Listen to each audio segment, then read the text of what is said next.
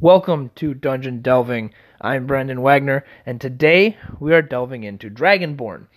Now, before I started preparing for this episode, Dragonborn were a race that I kind of overlooked. I didn't really think much of them. I had a couple Dragonborn NPCs in the campaign I'm running now, but a lot of the NPCs in that campaign are just different races so that I can show that this is a very diverse place. Their their race has nothing to do with their character. But as I prepared to record this episode and started thinking about, you know, Dragonborn and using them and reading about them and their abilities and their cultures, I'm now super excited for Dragonborn.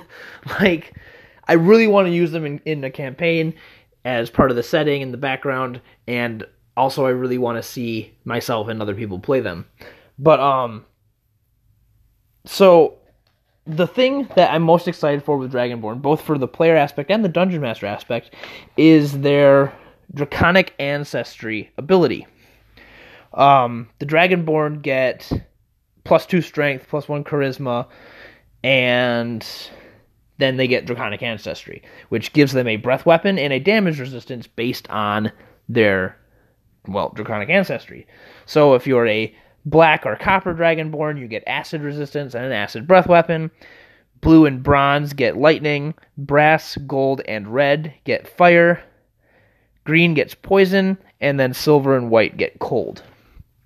So, what this is, is this is the dragon that your bloodline comes from, goes back to. Um, in the monster manual, they talk about how in the early days of the Dragonborn, they were vibrantly colored based on their ancestry. So you had white and red and blue and gold and silver Dragonborn, and now they are what is it? What does it say? A more uniform appearance. Their scales usually appear brass or bronze in color, sometimes ranging to scarlet, rust, gold, or copper green. So they kind of have these much more dull colors than the true dragons that they have ancestry from. And I, as a dungeon master, would absolutely not do that. I would have the Dragonborn be colored based on their draconic ancestry. So you'd have black and red and white and gold and silver and bronze Dragonborn. Um, that said, the concepts that I really want to talk about in this particular episode still work with the more dull colored Dragonborn. But I, I I just like having these really diverse Dragonborn that are just a multi all the colors of the draconic rainbow. um, so what I did for a player character, one of the things I looked into was the different dragons and the kind of personality traits that they have because I feel like the draconic ancestry trait of a dragonborn has the potential to be a huge part of your character, or to at least inspire a huge part of your character and how you roleplay them. But more often, probably, I don't know. I don't know anybody that plays Dragonborn, but uh, I feel like it's something that just gets. Yeah, I have this breath weapon I can use. Was it once a day or once once per long rest rather? Yeah, short once per short rest, so you can use it after a short rest again. But and it's pretty good at 16th level. It's 5d6 damage, which is okay, I guess. It's nothing crazy, but even at a low level, you have it. It's like 2d6 at a low level, so even at like level 1, you have a 2d6 elemental attack, which is pretty good. Um, but what I did was I looked into the different dragons and their personality traits, and I think I thought to myself, if I was going to play a black dragonborn, I would want to have some of the personality traits of a black dragon. Now, having your ancestry be chromatic or metallic does not mean that you have to be inherently evil or good, respectively. You can be a good chromatic dragonborn, but have these character traits, these flaws that come from your draconic ancestry. So the chromatic dragons the two big bullet points for me that I saw with all chromatic dragons was greed and ego. So you have a if you're playing a chromatic dragonborn, no matter what color dragonborn you are, no matter what your draconic ancestry is, you could play a character that is they want money. Like that's really what they're there for. Yeah, they're they're good. They're gonna help people, and they're gonna do good things, but they want to get paid for it. So maybe it's a little more neutral, less good, but and then their ego. You have this character that you can have a good character that thinks very highly of themselves. Or an evil if you're playing an evil character, then you just take those two traits and go crazy with them. but then so to get more specifically with the Black Dragonborn, they are cruel and brutal. So maybe not cruel if you're playing a more good aligned character, but brutal absolutely if you're playing like a black dragonborn fighter. You want to acid breath your enemies and then rush in there with your sword and just go to town on them, hacking and slashing. Uh, Black Dragonborn Barbarian also would be a really good character, I think. Um, if you wanted to play a spellcaster, just really theme your spells you pick every day based on being a Black Dragonborn. Just like I'm going to take acid and poison spells every day. Um, if you're playing like a Black Dragonborn Druid, do a lot of those like twisting roots and foul water and all these like just nasty, cruel and brutal spells. Um, if you're looking for cruelty, they talk about how Dragonborn like to like to torture and play with their food. Maybe if you're a Black Dragonborn character, you would, you know, toy with your enemies a little bit more. Make them think that they have a chance to beat you, and then quickly take it away. um, for blue dragons, the big ones are vain and patient. Those are the two biggest personality traits I saw with blue dragons, and that's something that you can absolutely um, take into like that your character is very very vain and even a good aligned character can be vain it's a negative character trait that you can absolutely play into and it wouldn't be that hard to role play a vain character and the patient aspect of them is i think it's, it's very just have this very if you're playing like a fighter play like a blue dragonborn samurai who's just very patient and keeps his his blade in its scabbard until the right moment to strike or or a uh, blue dragon assassin rogue would be good too. You're patiently waiting for opportunities to come in and deal a lot of damage. Uh, for Green Dragonborn, they are manipulative, they lust for power, they're very sophisticated in their mannerisms when they are with strangers, but when they're with others of their kind, they are like crass and rude and joking and you could absolutely have that character play out in a Dragonborn is this you want to get stronger. So like a, a green Dragonborn warlock, that lust for power. I feel like warlock, the lust for power aspect is something that warlocks really tie into well because they they want to be strong and powerful, so they make a deal with this otherworldly being to get that.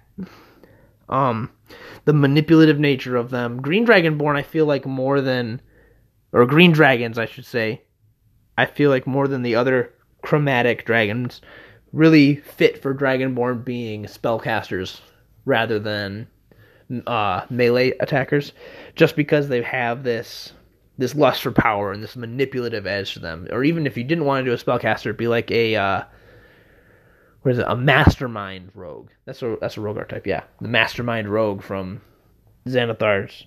Um,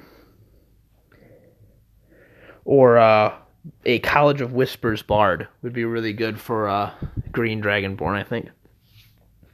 And then that being really sophisticated with strangers and crass with friends, I think you could really put that into your role playing. Like, you know, when you're meeting someone of when you're in a city and you meet someone important like the mayor or the king or whoever, you have this air of sophistication with the way you talk.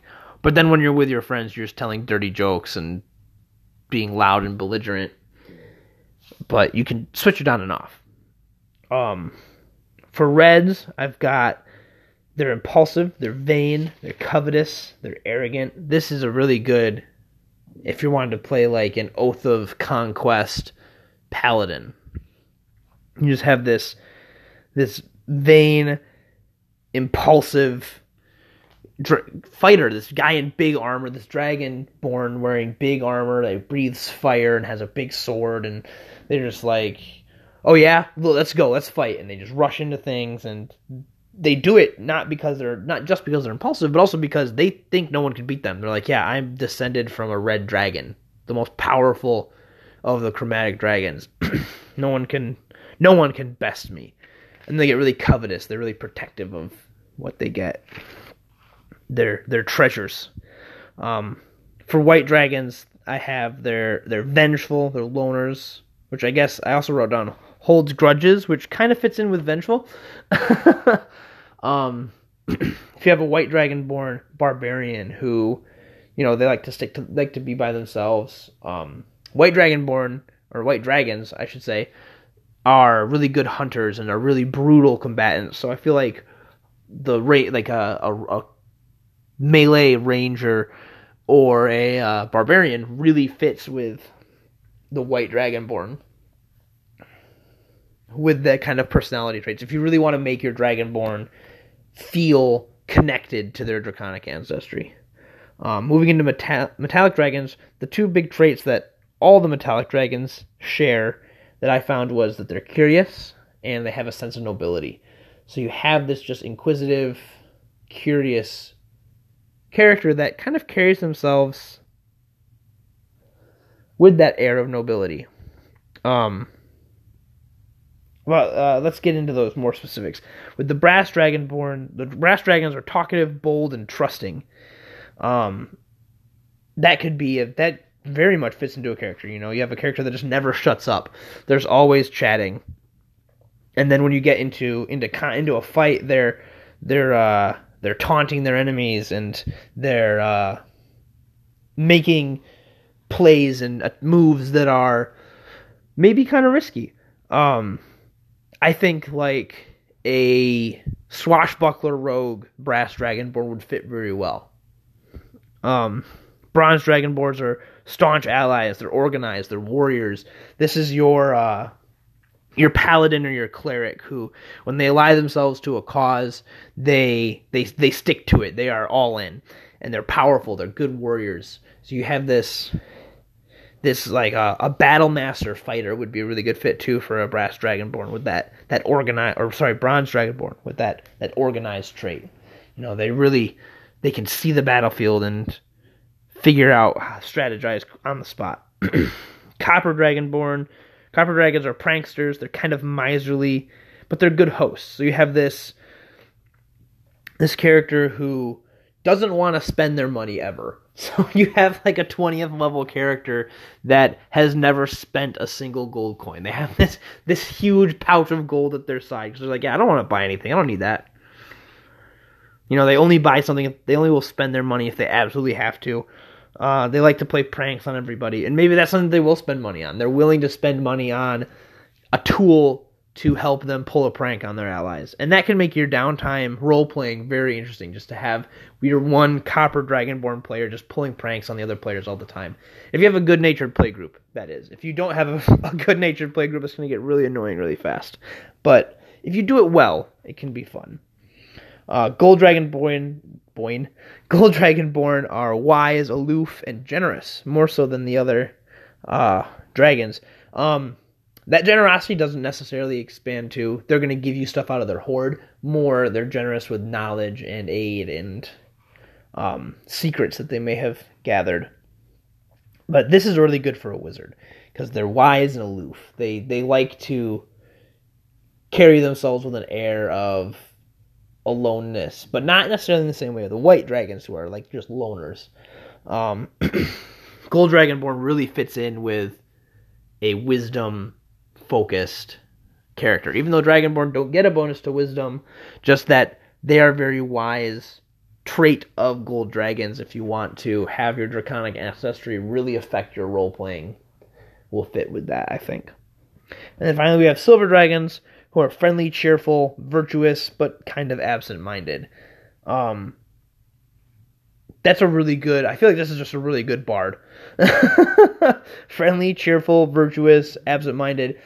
Perfect for like a chaotic, good bard character. They're really friendly. They uh, always bring smiles and have one themselves, but they're just kind of a dullard. just like they they they overlook everything. Um, so those aspects of the individual dragon types are something that you can use as a player to give your dragonborn a connection to their draconic ancestry. So that your draconic ancestry is more than a resistance and a breath weapon. As a dungeon master, you can, if you want to, really role play your uh, dragonborn NPCs and make them diverse. That's something that you can bring into as well. Now, for using dragonborn in your world, I really like. There's a lot of ways. I was thinking about it all week, and there's so many different ways to put Dragonborn into your world, and I want to try all of them. On the one hand, you can have Dragonborn just exist as they do in the uh, uh, Monster Man, or not the Monster Man, sorry, the Player's Handbook, where they just have these self-sufficient clans. Um, maybe your clans live together. Like you have cities of Dragonborn that are occupied by a number of clans and ruled by a council of elders, like one from each clan. It's a good way to do it.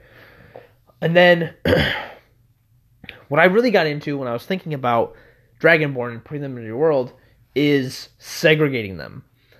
Not in a bad way, not in like a history of the United States segregation way, but more of a the Dragonborn like to stick with their own kind within Dragonborn.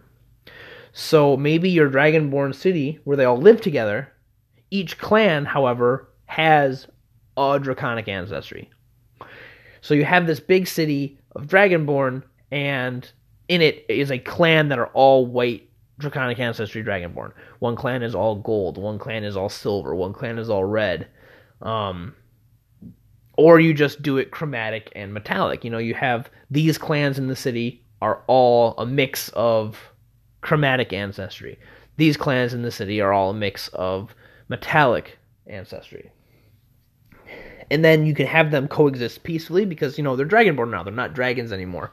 Or you can have them at ends. One idea I had for a whole adventure is there's like two city states. One of them populated entirely by chromatic dragonborn, one entirely by metallic dragonborn, and your adventuring party finds themselves in kind of the borderland. There's a there's a strip of land in between the areas controlled by these city states, and you get there, and the villagers, the people that the people that farm this land, the people that hunt this land, are like, yeah, these two city states, their skirmishes with each other are on our land, so we get all the all the uh, um, collateral damage of these fights between groups of dragonborn are affecting us. Like, yeah, like our fields get torched because the dragonborn just use their breath weapons on each other all day and you know like oh yeah my house caught on fire because their fight got too close and they're completely ignorant of us.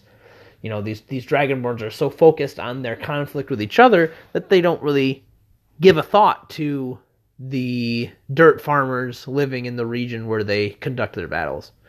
Um, on the other hand you can have the chromatic dragonborn be trying to protect the people living there or sorry the metallics trying to protect the people living there and then the metallics are uh, trying to get in and control, take over, do damage, whatever it is they do. Um, another idea is to, no matter how you implement your Dragonborn, really flip the expectations. Have stereotypes. Have your if you're dragonborn, especially if your dragonborn look like the the dragons they have ancestry from, you can really play with that and the way other NPCs and your party will approach them. Um, have people react. Have your your NPCs react to chromatic dragonborn with fear and suspicion, and be trusting of metallic dragonborn. and then you can, as the DM, you can absolutely meet these expectations or subvert them. Have the villain of your campaign be a shining golden dragonborn that everyone trusts and believes in because oh they're a gold dragonborn. Their ancestors were gold dragons who are good and wise and kind and this guy is just jafaring the nation you know sitting there manipulating the king um doing everything for his own ends but nobody suspects him because they look at him and they're like oh he's he's good. And you know he plays a facade of that but it's easier for him to fake it because people assume it. And then maybe on the other hand, you have a heroic black dragonborn, which this sounds super racist because there's white and black dragons, but you have this black dragonborn that people are like, yeah, drag black dragons are you know, cruel and brutal and you probably are too, but really he's just out there trying to help people, trying to do good. And if you have a group that you can bring those kind of uh, negative effects of racism and stereotyping into your game and do it comfortably, then, well, maybe not comfortably, but without making anyone too uncomfortable, then you can play on these stereotypes about the different kinds of dragons and use them to create these really in depth role playing experiences and relationships between your NPCs because the, the relationships between your NPCs are important. They give your world depth and they give you role playing opportunities for your players. So you have to keep those kinds of things in mind when you get when you really want to get into the deep nitty gritty of role playing. Um, one idea I had for your Dragonborn is to have the clans of Dragonborn be living in the kinds of regions that their dragons live in. And like I said, you can do this and have them look like the dragons or be the more dull colors, but have a swamp area in your world, a swampy region that contains a nation of black dragonborn whether it's you know a village or you have it be like a city and surrounding villages and just be a full-fledged country or kingdom or just a few scattered villages or just one one citadel where they live have the swampy region with uh, black dragonborn have a desert region where you have blue or um, brass dragonborn or both. Maybe that's a, maybe that's a source of conflict. Maybe the black dragonborn live a peaceful life because they're the only dragonborn living in this swampy region of the world. But in this desert region, there's conflict between the blue and the brass dragonborn. Um, or maybe not. Maybe there's multiple desert regions in your world, and this in this particular desert, there is a nation of blue dragonborn, and this other desert on the other side of the world is a nation of brass dragonborn. Um, you have a forest nation of green dragonborn, and maybe they clash with the wood elves, or they're allies of the wood elves. Or if it's a jungle rather than a forest, they are fighting or working with Yuan-ti. Um, for the red dragonborn, they like volcanic mountainous regions, so I was thinking you just have a region like Yellowstone in the United States where there's hot springs and it's all fed by underground volcanic activity or you or maybe you have them like living in Hawaii. you have this lush, beautiful tropical island with a semi-active volcano at its center and there's it's populated by red dragonborn. Um white dragonborn you could have living up in the icy tundra regions. Uh we already talked about brass with the deserts. Uh, bronze dragonborns are bronze dragons are coast dwellers, so maybe you have bronze dragonborn living in these coastal villages, or you go all the way and just have them live in underwater cities. You know, maybe you have like um like the underwater cities in Final Fantasy XIV that have like the bubbles around them, and they just live in these these dry pocket of air cities, or or not. Maybe they maybe they maybe they can just breathe underwater. And in your world, the the bronze dragonborns just live in underwater cities alongside sea elves or uh, merfolk. Um, copper dragonborns live in like dry hills, so you could have them conflicting with red dragonborn for space. You could have them conflicting with blue or copper, not copper, said copper, or brass. Um, or they can just live on their own. They're they're away from everything else. Um, gold dragons like to live in like really out of the way, secluded places. So maybe you have like this pristine valley in a mountain range that no one knows about because it's surrounded on all sides by these brutal, hard to pass through mountains, and there's just a a, a, city of gold dragonborn in this valley that are you know studying the stars and just living this secluded peaceful life. And then silver dragonborns like to live in high mountains. So what I was thinking is have your world have a version of the Himalayas, just these tall, the tallest mountains that reach all the way up to the stars almost, seemingly reach to the stars, and that's where the white dragon, the silver dragonborns live. Sorry, and they live just in this huge. They live in these secluded monasteries or villages on these impossibly tall mountains, and nobody bugs them because they're so high up, nobody else can get there. Um, and really, with the Dragonborn, I I want to try all of these things. Um, one idea I had for a campaign was like a low magic setting where dragons were unique, but Dragonborn were not.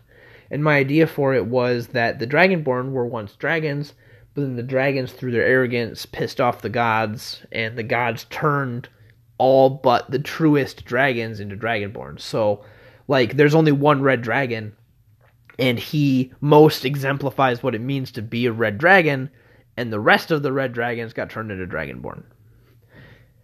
So that's a history you could have for your Dragonborn. Maybe the first Dragonborn were dragons that pissed off some deities and were then cursed with this humanoid form, and now their descendants have to live with it. Um, maybe the first, maybe the Dragonborn have a similar history to Aasimar and Tieflings, where maybe a human couple who has a touch of draconic in them gives birth to a dragonborn. Like their kid comes out and it's all scaly and has a dragon head, and they're just like, "What the heck?" You know, it's just this this this moment of fear. You don't have to have dragonborn be a whole race. They could just be unique individuals, the way tieflings and Aasimar are. Um, that really you'd have to do a lot of your own work to make that fit in your world because the the texts don't do that. The texts are very much these are this is an established race that has clans, and there's others of it. But you don't have to do that. You can do whatever the heck you want. You're the DM. Another way to look at it is what's the relationship between your dragonborn and the dragons. Um, you could have one idea I had is you have this powerful ancient red dragon, and the area around its lair is there's villages of red dragonborn living there that are loyal to this dragon. So you want to go find the dragon's lair. If you have to be careful because there's villages surrounding it of creatures loyal to this dragon, and they can all breathe fire too. So you have to be really careful, or maybe they help to protect it. Maybe it's like, yeah, nobody knows that there's a gold dragon living here, but there's a village of gold dragonborn. Why are they here? You know, that's kind of your hint that there's a ancient dragon nearby. Is the dragonborn that have ancestry with that kind of dragon flock to it, and maybe they have ancestry with that dragon in particular. You know, all the dragonborn living in this village are descended from the ancient dragon who lairs right near the village. They're all his or her children. And maybe you do that with all the ancient. Maybe if there are multiple ancient dragons in your world, all of them have, you know, villages of loyal dragonborn, or maybe none of them, or maybe only one does. Maybe, yeah, there's a bunch of, there's multiple ancient gold dragons in our world, but one of them is the ancient, the most ancient and the most powerful and the most wise, and that one in particular has um, dragonborn followers. And it's the same thing with the other dragons. Yeah, there's multiple ancient red dragons, but one of them is more ancient and more powerful and has a bigger hoard and has dragonborn followers. And maybe that's part of your politics. If you really want the dragons of your world to have a political aspect to them between each other, that's part of it. That's part of their power. The dragon with the biggest hoard has dragonborn followers. But especially with chromatic dragons, maybe that that loyalty is fickle. And if another dragon gets a bigger hoard, the dragonborn are going to go to that dragon. And you don't have to have to stick it by by type of dragon at that point. You could have um whatever chromatic dragon has the biggest horde has the most dragonborn followers and they're not just blue dragonborn following the blue dragon. Maybe your blue dragon is the most powerful ancient dragon of the chromatics and has a bunch of dragonborn following them. a mixed group. Maybe some of them have even metallic heritage. Maybe they don't. It's up to you. I just feel like there's so much you can do with Dragonborn, and a lot of it can give the depth and the role playing to the Dragonborn themselves, but you can also use it to really give more depth to a dragon, a full grown dragon, a true dragon. Um and that's it, it it's really in service you can do it in service to the dragons or in service to the dragonborn themselves but there's just i feel like there's so much you can do with dragonborn and i never thought of it before. Like i had never thought of dragonborn as a race that you can do a lot with. I always thought of them as yeah your your dragonborn adventurer is going to be like the only dragonborn your party ever sees maybe they encounter a clan of Dragonborn somewhere in the world, and it has something to do with your Dragonborn player's backstory. But I feel like if you really want to have this very high fantasy world where there's just these this multitude of fantasy races and they all have you know decent numbers and aren't just like you can go away from having you know rare player races and common player races and just do have there just be a ton of dragonborn um, there's a lot you can do with them. That's really what it all boils down to. Is there's so much you can. There's so much potential in Dragonborn to do such a vast multitude of things with them in your world. Um, before we go, a couple quick things. Um, this is the last episode focused on player races that is entirely focused on one race. I have more episodes coming up um, next week we'll do half half elves and half orcs. After that, we got tiefling and Aasimar, um, Firbolg and Goliaths, Tabaxi, Kenku and lizard folk, uh, Tritons and sea elves, Underdark races, and then we'll wrap up the races series with Eladrin, Shadar-kai, and the Gith. So the format's going to change a little bit.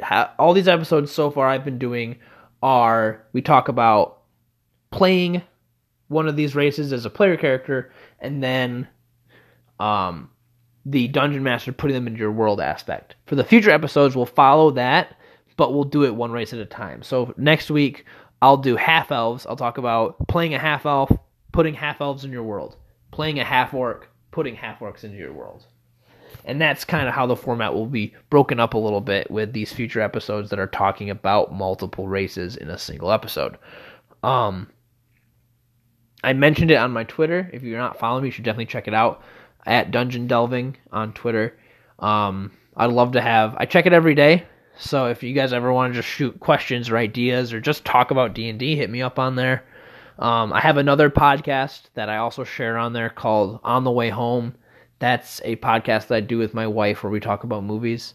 So if you're ever in the mood for something a little bit different, you can check that out. I also share other podcasts like uh, Thornvale, which is a um, Monster of the Week game that my friends are playing and and casting. So if you're in the mood for role playing but not necessarily D and D, check them out. I have links on my Twitter.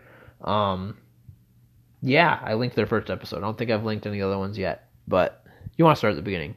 So uh, other than that, that's all I've got. This one went a little bit longer than some of the past ones. I just got really excited about Dragonborn. Um, I hope you guys got as much out of this as I did in preparing it. Um, that's all I got for today. We'll see you guys next week. Have a good one.